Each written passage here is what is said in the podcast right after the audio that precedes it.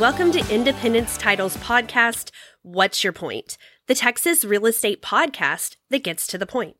This is your host, Kama Robertson, and I'm the Vice President of Education here at Independence Title. My team and I provide valuable real estate education across the state of Texas. In fact, you might have been in one of our fantastic CE classes or attended an event where one of us has presented. But we're not just about the education. Independence Title is Texas's premier title and escrow company. We're locally grown and nationally strong.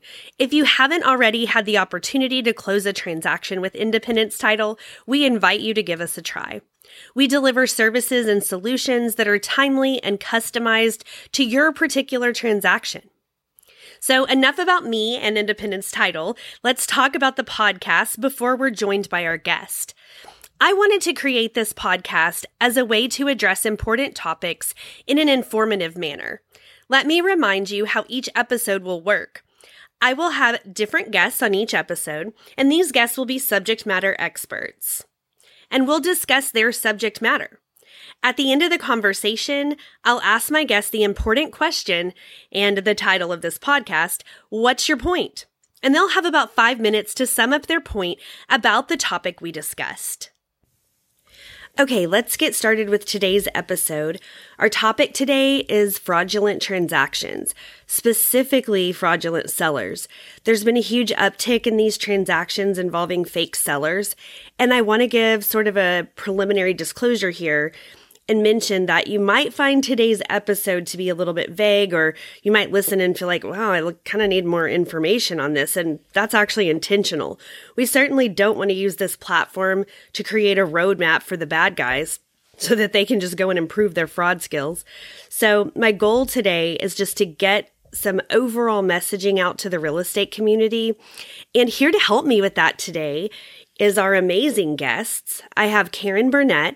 She's the Senior Vice President of Escrow here at Independence Title. And I also have Kara Hubbard. She's the Assistant Escrow Manager. So we're currently in the process of giving them some additional titles. We're going to call them the fraud fighters because they're on the front lines dealing with these issues on a daily basis.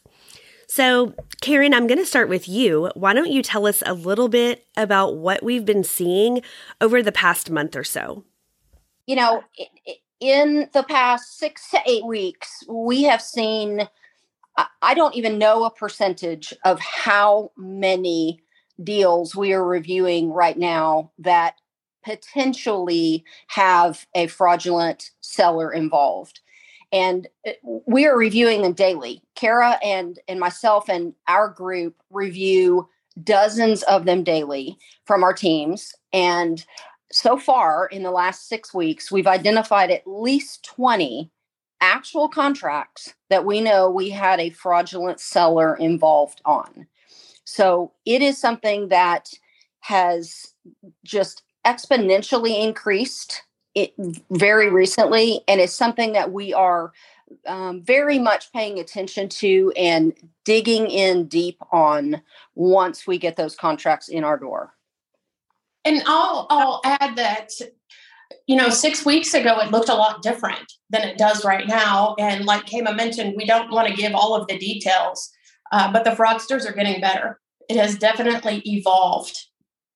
They're providing more information. They understand real estate now. It seems like they understand what they're doing. And I would add to that point exactly, Kara. We have seen an evolution over the last 6 weeks of practices by these fraudulent sellers. And there is no doubt in our mind that they have somebody in this group of people who has a real estate background. They've got a title background.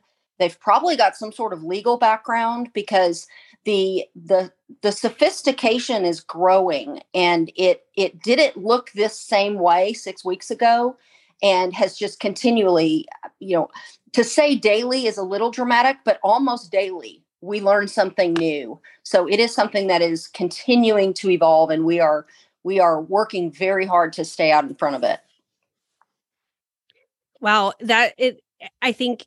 You know, and I think it's important for the listeners to really kind of understand that this is going on. I think, there was always part of this little like, oh, this could happen here or there, but we didn't really pay attention to this. And I know, Karen, when we had talked before in some other conversation, you mentioned how we all sort of got a little comfortable with these kind of arm's length transactions and stuff like that over COVID, where it was like, oh, we'll just DocuSign people's stuff and never see them and, things like that.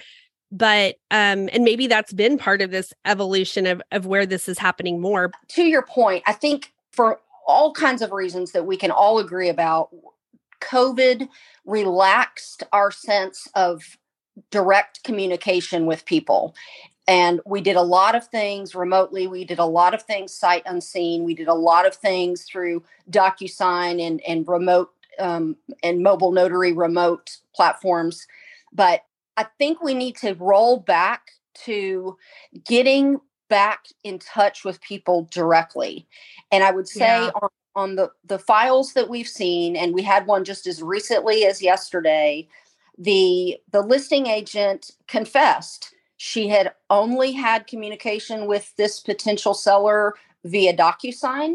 And there was no effort made by this fraudulent seller to make any kind of direct contact with her. All of their communication was by text.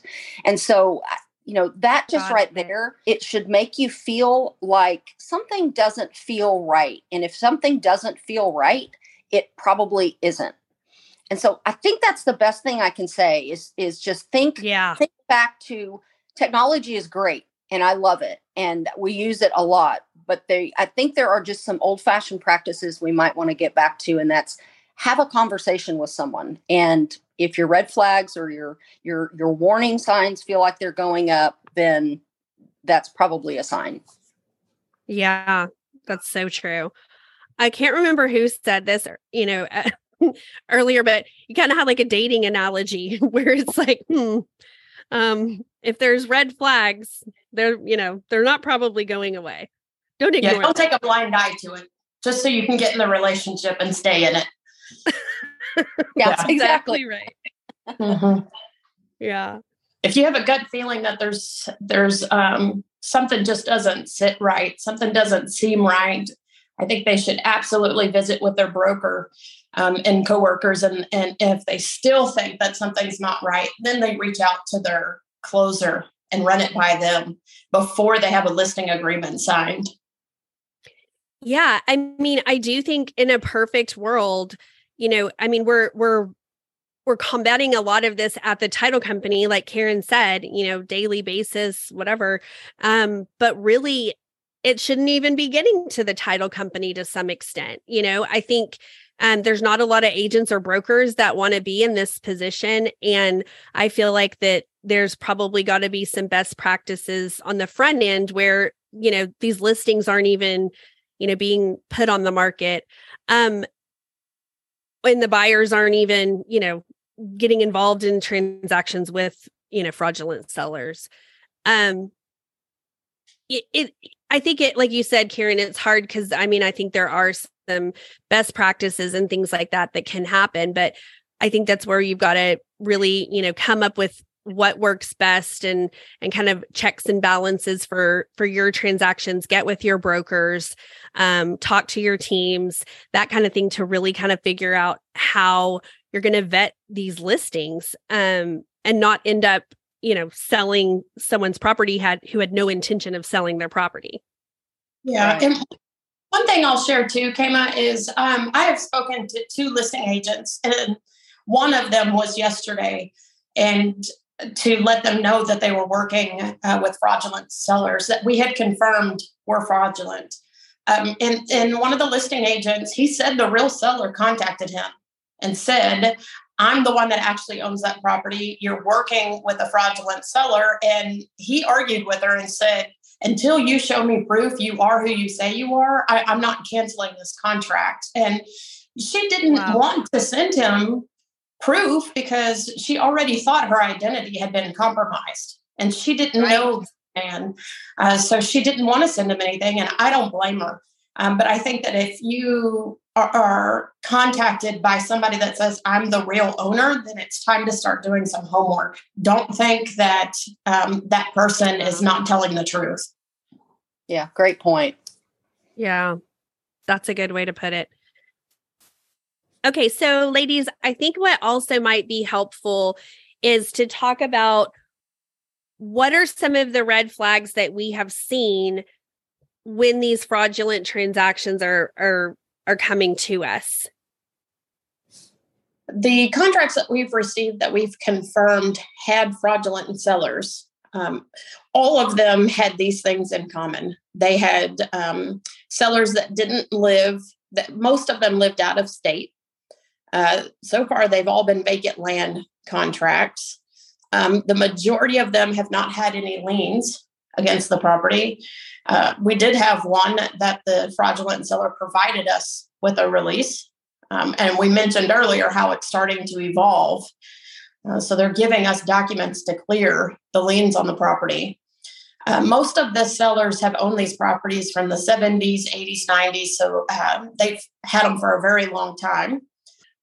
So the sellers are, most of the time, they're unwilling to talk on the phone. They only like to communicate by email or text. But again, that has evolved. And now the fraudulent sellers are speaking to agents over the phone. They're speaking to our team over the phone. So we really have to pay attention to the information that they're providing us and pay attention to the voice. Does it line up with the age that they provided you, with the information that they've provided the title company? All right. Well, I think we've come to the time in our conversation where I'm going to ask you that important question. And I can guess. I think I almost am able to guess what your point is. But ladies, what's your point today? Well, my point would be that if you feel like something is not right, it's probably not. That's my point. Yeah. And it bears further investigation. I agree with Karen 100%. If it doesn't feel right, then you got to start asking questions, because you're going to get yourself in deep and you're going to start working on something and then find out in a couple of weeks that it's a fraudulent seller, or within a couple of days.